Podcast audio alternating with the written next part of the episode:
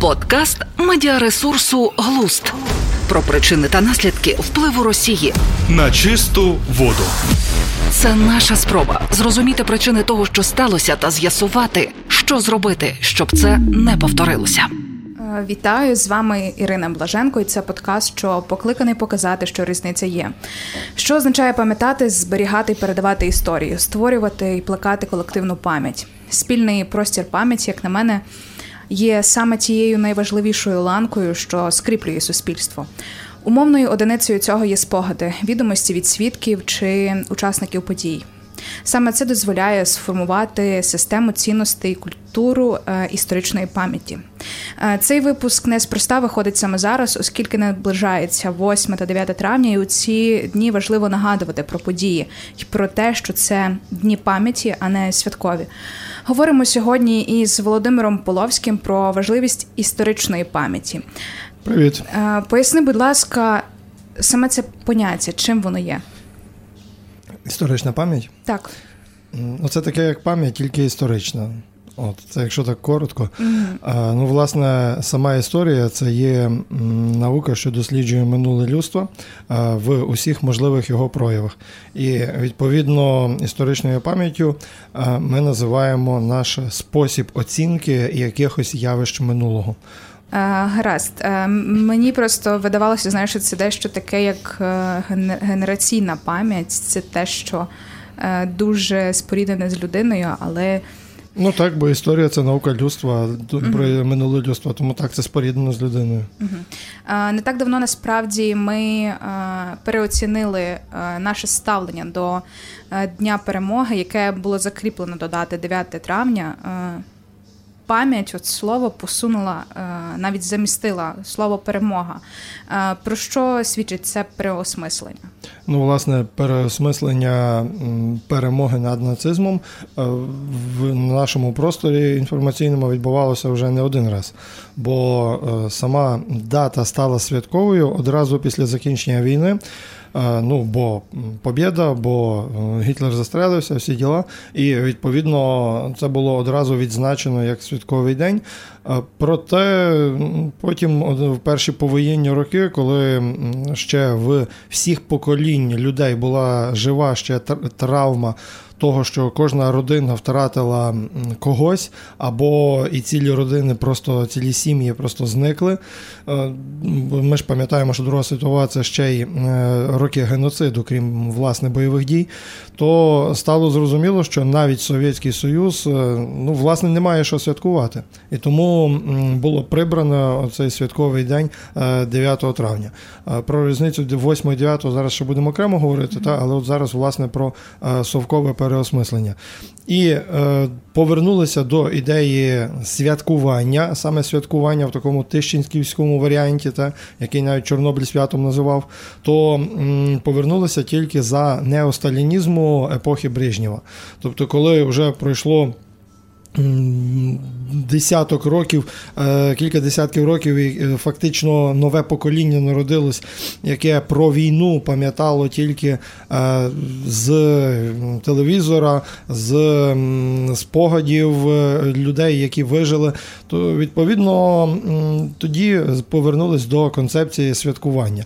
І саме тоді, 9 мая, почало набувати оцього контексту побєдобєсія, в тому значенні, в якому ми вживаємо його дотепер і в тому е, контексті, який був на Росії до 2022 року. От вже в 2023 році навіть вони почали переосмислення, ну вимушене, та е, хоча може це і не, не так переосмислення, як скоріше е, прилаштування до нових реалій, в яких вони опинилися, і ми разом з ними. Відповідно, ми, знаходячись в совєтському контексті інформаційному, ми також переживали оці всі зміни і переосмислення. От у нас чергова зміна. Відбулася у 2016 році, коли е, свято змінилося на назву День перемоги над нацизмом, але зберіглося це слово перемоги. Тобто, в нас тепер ну, щось подібне, як відбувалося з реформою освіти, та, коли мали прилаштовувати, а натомість вийшло, що кілька там ступенів виникло так само тут. Замість того, щоб свято скасувати і замінити його днем пам'яті, примирення, додали нове, і тому у нас е, святкові, та це є 8 і 9 травня. Угу. Ну, але частково, знаєш, якщо порівнювати от е, з Росією, ми дещо дистанціювалися.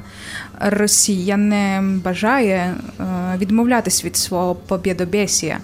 І знаєш, фінал такої жахливої війни е, якимись увінчувати помпезними святкуваннями, то що звучить дуже гидотно. Ну, це зараз не про історичне, це про от зараз таке дуже філософське питання. Е, от Бачиш, Таким чином ми не губимо от важливі речі у такому святкуванні. А, Бачиш, ти зараз мислиш як людина. А історики люди цинічні, і вони здатні це оцінити чисто е, з такої е, точки зору розуміння того, для чого потрібен цей міц для імперії. Ми розуміємо, для чого він їм потрібен. Оці всі е, діди воєвалі, оці всі діди на палках, і оце все решта, що супроводжує. Отже, міф 9 травня він розбу- виник не на один раз і не на порожньому місці. Він добудовувався, доповнювався, розширювався. І от з 2008 року якраз появився оцей безсмертний полк, ну таке випадкове співпадіння, та не випадкове зовсім якраз у рік війни з Грузією і так далі. Відповідно, він наповнювався якимись додатковими сенсами, е, поки не перетворився в. Те, що ми зараз можемо бачити, оці е, дитячий садок в е, болотних камуфляжах, в танчиках, які їдуть, оці е, БМВ розмальовані гаслами на Берлін, що- вже само по собі іронічно. Але це для нас може здаватися іронічно, та, якщо дивитися на це зі сторони. Коли ж ти спостерігаєш за психічно хворою людиною, тобі здається, що це все нелогічно, нераціонально і так далі. Тій для тої самої людини все цілком вкладається, все окей, вона все робить правильно. Відповідно, хай вибачать мене люди з розладами, та, але ну, такий приклад мені прийшов зараз в голову, і тому якраз е, навів такий е, момент. Е, На Росії переосмислення е, цього контексту воно відбувалося впродовж десятків років. І е, одна з причин, чому переосмислення неможливе надалі, те, що е, Путін черговий раз, е, коли вже вийшов там термін давності для всіх суперсекретних документів, продовжив оцей гриф секретно, совсекретно, і відповідно дуже багато інформації є недоступною. І відповідно, коли працює пропаганда, яка продукує наративи. І коли немає доступу до якихось джерел інформації і першоджерел, які мали би це спростовувати або щось показувати іншу сторону, відповідно, отака от ситуація і виникає. Бо е, сама Росія і сам е, Совєтський Союз вони теж неодноразово переосмислювали е, навіть тему втрат. Тому що ти говориш про святкування втрат, та для того, щоб була підстава щось святкувати, була озвучена ну така відносно невеличка цифра спершу. Одразу після завершення війни е, була озвучена цифра 7 мільйонів. Е, Ну, ми розуміємо, що це багато, так? але для порівняння Німеччина втратила 8 на всіх фронтах. Е, Всі втрати і воєнні, і цивільні після бомбардувань міст і так далі. Вона втратила 8. Відповідно, тут вже навіть показали, та бачите, ми вже кращі, та, тому що говорити десь про закидування солдатами е, укріплених районів ворога, та це, ну, це було б якось не по-людськи, і от це тому цей факт приховували. Пізніше озвучена була цифра е, 20 мільйонів, а потім е, додали 20 плюс 7 і озвучили цифру 27 мільйонів. І зараз е, цифра втрат Совєтського Союзу е, в районі 50 мільйонів за всі втрати. І це цифра, яка є приблизною. Тоді, коли ми говоримо про втрати інших воюючих країн, і ми там говоримо, ну ми там бачимо цифру там умовно 8 мільйонів е, 600 тисяч е, 341 людина, так, до одиниць з точністю, то в Совєтському Союзі це приблизно там якісь мільйони. Тобто плюс-мінус, і це дуже добре демонструє е, і унаочнює те, чим була ця держава. Тобто її неспроста називали імперією зла. Тому що ну, хто може собі уявити е, втрати у 50 мільйонів? Це просто велика країна, яка перестала існувати. Це більше ніж населення України. Це більше ніж населення сучасної України. На чисту воду. У мене в школі ніколи не було колорадських стрічок. Е, І в один період е, от сталися маки, і мені здалося, що саме тоді відбулося переосмислення цього дня, е, саме дистанціювання від е, Дня перемоги. Може, напевно, е, слід поговорити про символіку, що вона значить і чому ми відійшли від цього. Та найсмішніше те, що і колорадська стрічка вона е, не була ніколи символом побєди. Та, і, це, і вона цього символізму набула теж от вже в модерну епоху, тобто от зараз, в путінську епоху, скажімо так. Тобто, е, взагалі, з цього приводу є дуже багато відео, та, і є, наприклад, е, відео «Діди воювали, та, і на історія для дорослих, і на історія без міфів, де автори детально розказують, що і як. Коротка версія, те, те, що ми називаємо колорадською, а вони називають Георгівською стрічкою, те, це була символіка е, армії Власова і колабораціоністів російських, які воювали на боці Гітлера проти більшовизму. І відповідно тому дуже іронічно, те, коли е, несподівано вона змінила свій контекст. Ну, здавалось би, що це не можна зробити те в сучасному світі, тобто взяти якийсь символ, ну навіть не рандомний, а ворожий символ. Ну, До повного щастя ну, бракувало би хіба, щоб взяли там, наприклад, нацистське знамено та зі свастикою і сказали, що це знамено перемоги. Здавалось би, це неможливо, але як виявилося. Такими от е, епізодом, який ми маємо, приклад історичний, та це виявилось реальністю. От е, і колорадська стрічка, я пам'ятаю, і в Івано-Франківську, от е, коли люди вдягали оці банти і ходили. Я не можу згадати зараз конкретно, який це був рік, але от я чітко пам'ятаю, що я цих людей бачив. От і, наприклад, в травні 2014 року точно пам'ятаю ще біля цього вічного вогню мітинг, на якому були якісь люди, які щось е, святкували, вшановували. І по всьому місту було досить багато людей з цими стрічками. А те, що ти кажеш про маки, то це зовсім інша символіка, це символ е, європейський, який ще з Першої світової. Прийшов, е, де на місцях боїв розквітали поля маків е, і вирішили взяти саме мак, квітку маку як символ. Але якщо в Росії це звучить як можемо повторити, е, то в Європі це озвучувалося як ніколи знову. От е, і тут можна теж дуже е, розбирати глибоко політику пам'яті всіх країнах Європи і. Е, До чого призвело е, їхнє ніколи знову, та е, ніколи знову ми розуміємо чисто по-людськи цей контекст, але як показали виклики війни в Україні, ну скажімо так, Європа не була би готова до подібного вторгнення. То і озброєння виявилося, що там е, всій Німеччині там якісь е, е, дуже мізерні запаси, і загалом Європа виявилася з цим гаслом ніколи знову, та таким самообманом.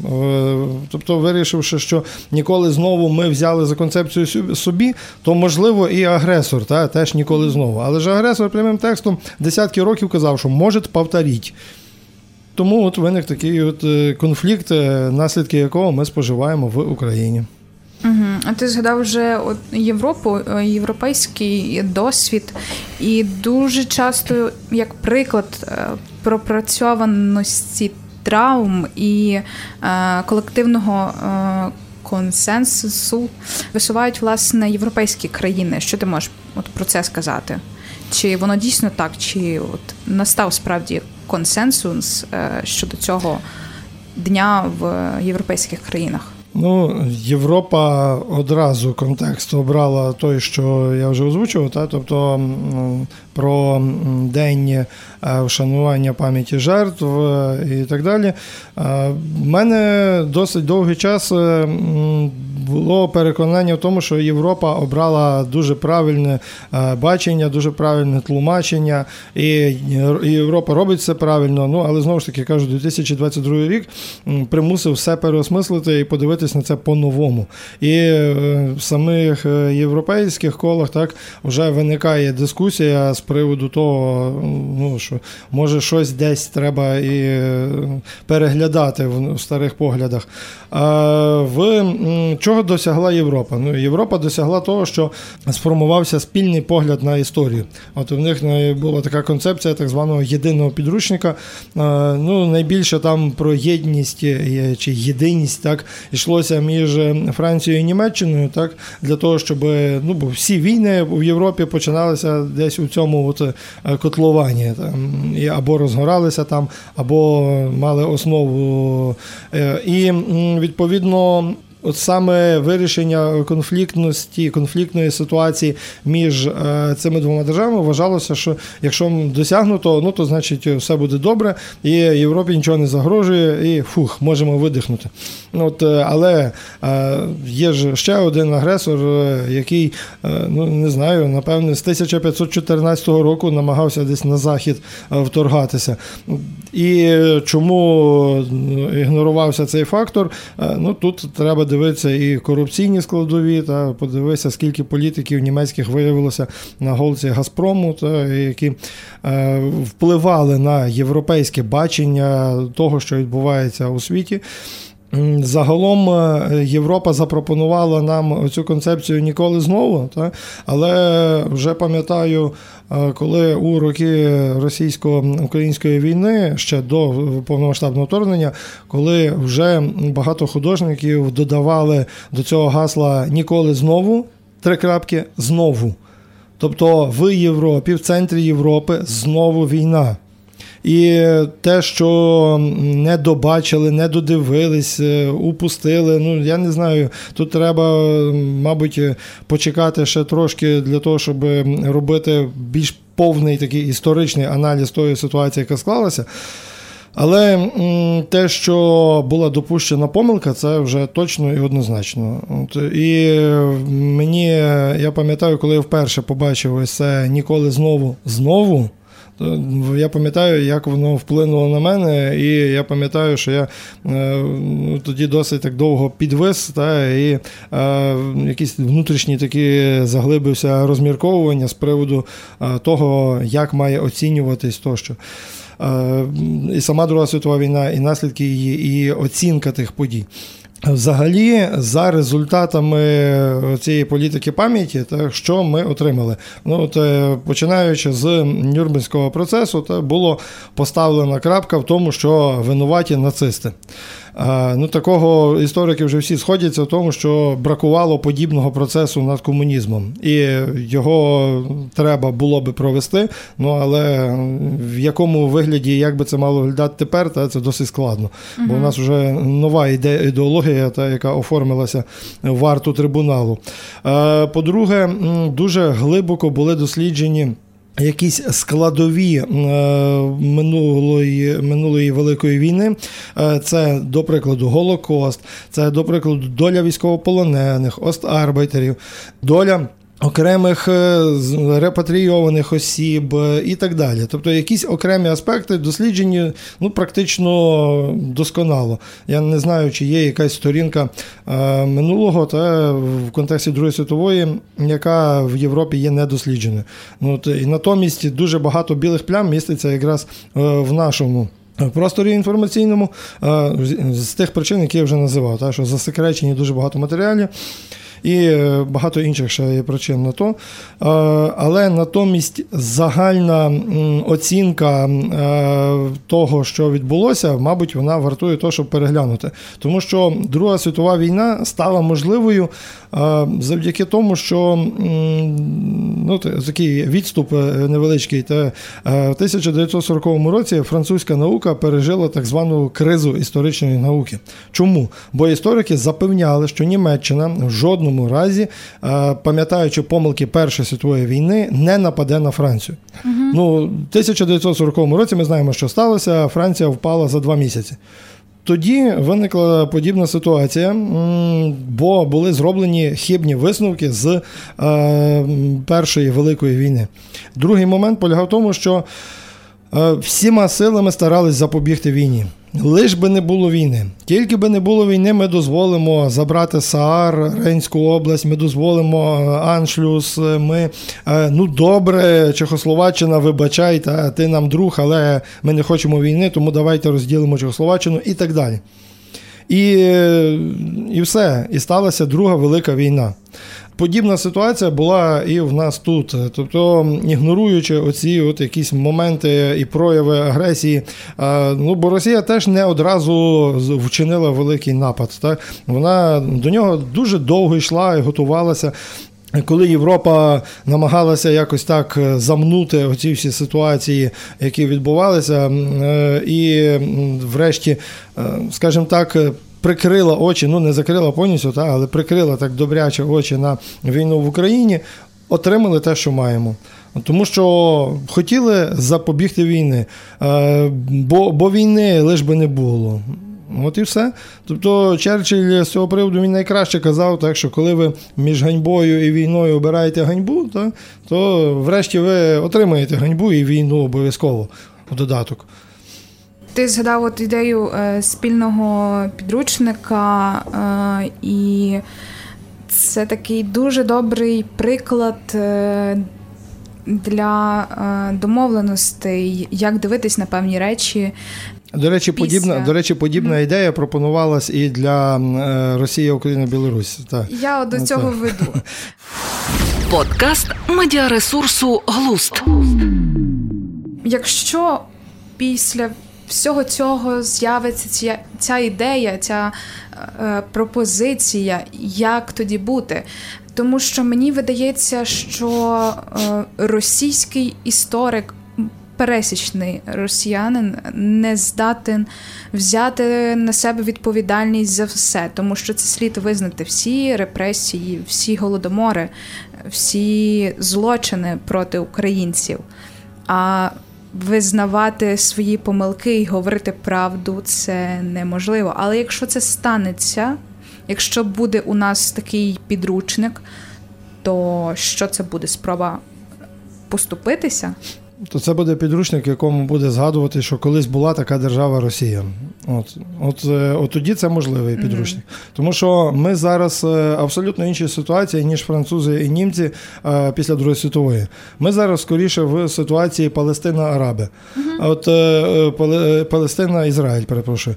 Тому що от, ми зараз в становищі, про яке говорила, я можу помилятися, але здається, це була Голда Меїр, яка казала, що от ми хочемо жити, а вони хочуть нашої смерті. От ну де тут знайти якісь спільні точки для порозуміння. Де?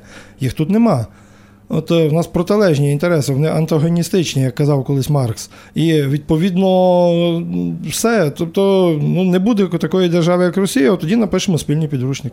От, mm-hmm. та, З тими, хто будуть спадкоємцями пам'яті цієї держави. Ну або буде те, що ми вже проходили. Не буде, не дай Боже, держави України. Тоді вони напишуть підручник, начебто спільний, який буде це все підсумовувати, узагальнювати.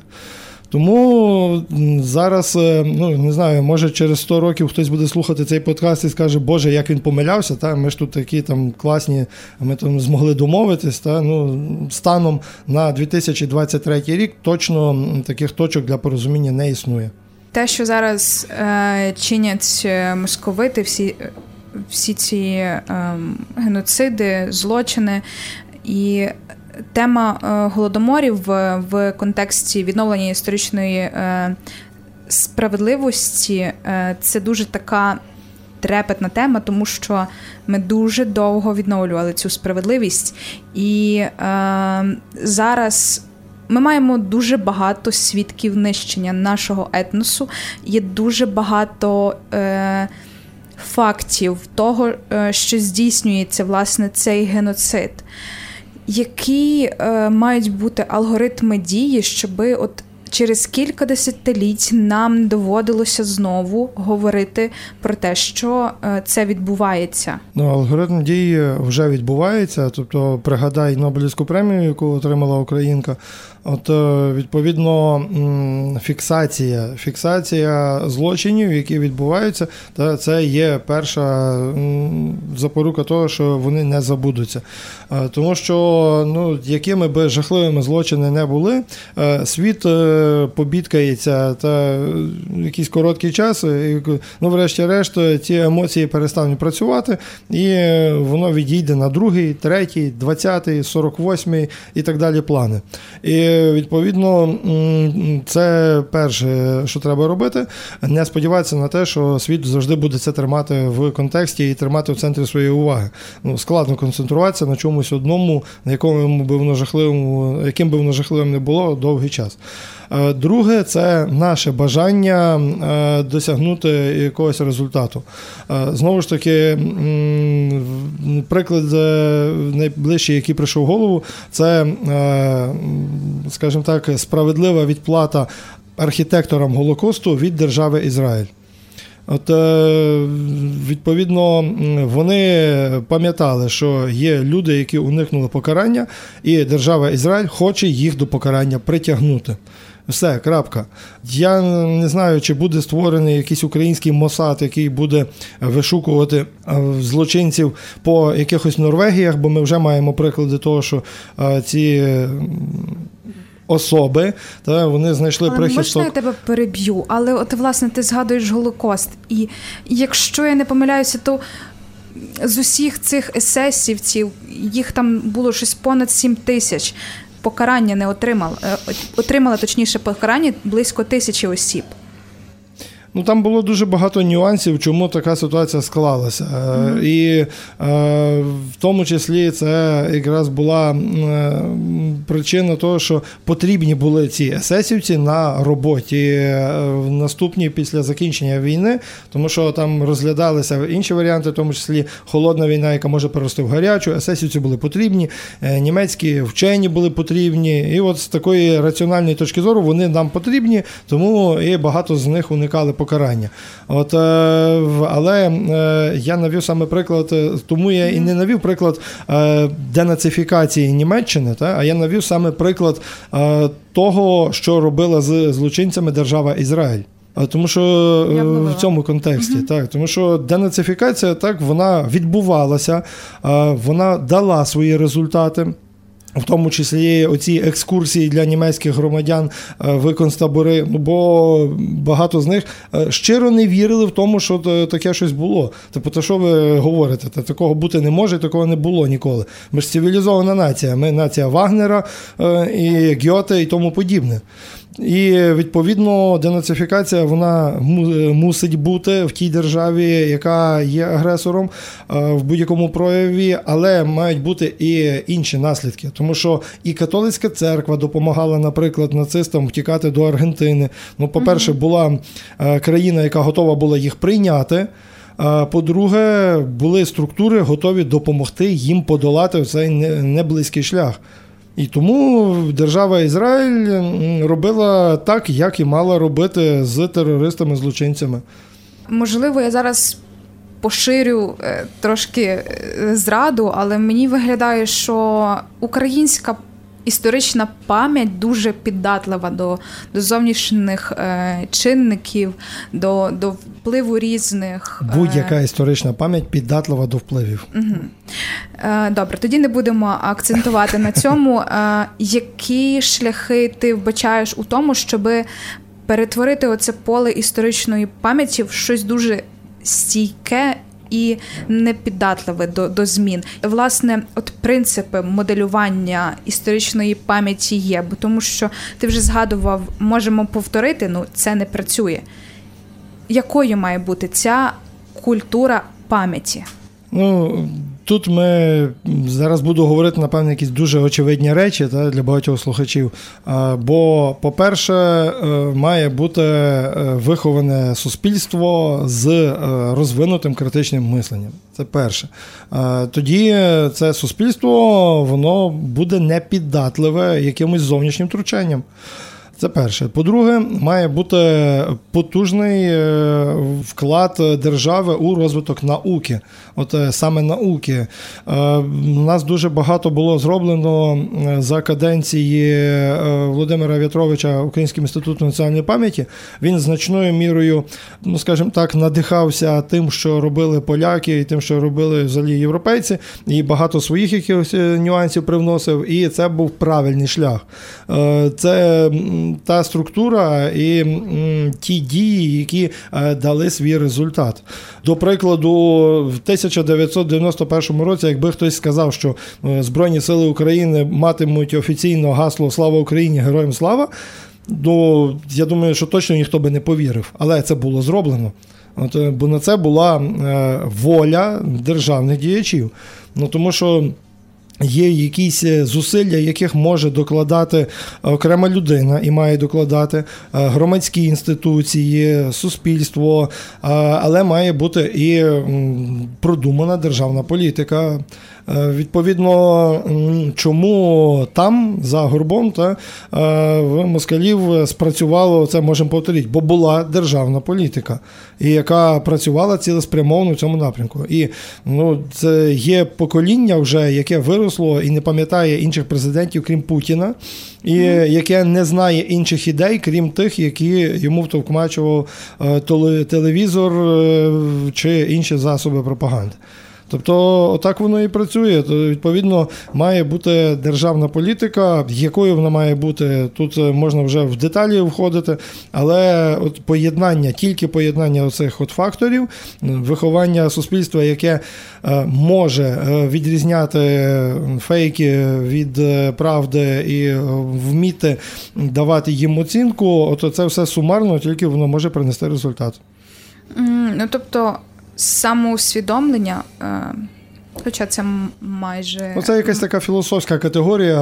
От е, самоусвідомлення воно відбувається постійно, і воно впродовж життя людини може е, змінюватись. Тобто щось подібне. Буде відбу- відбувається із націями, які себе переосмислюють, переоцінюють своє місце е, і так далі. Тому, тому так, е, але це якась така динамічна от буде структура, але от мають бути якісь от основи. Та? Оце те, що я казав. І державна політика буде одним з таких, от е, однією з таких баз. можна я узагальню державна політика, критичне мислення, можливо, патріотичне виховання і самоусвідомлення. Ну, хай буде так. Та. Добре, Е, тоді дякую тобі за цю риску у цій темі. Дякую, що ми поговорили з тобою е, про це. А я нагадаю, що ви можете залишити свої питання. Під е, випусками на тій платформі, де будете слухати, а також ділитися темами, що вас турбують. З вами була Ірина Блаженко, Володимир Половський. Ви слухали подкаст про наративи, які побутують зараз в нашому сьогоденні. До побачення. До побачення. Подкаст медіаресурсу Глуст про причини та наслідки впливу Росії. На чисту воду. Це наша спроба зрозуміти причини того, що сталося, та з'ясувати, що зробити, щоб це не повторилося.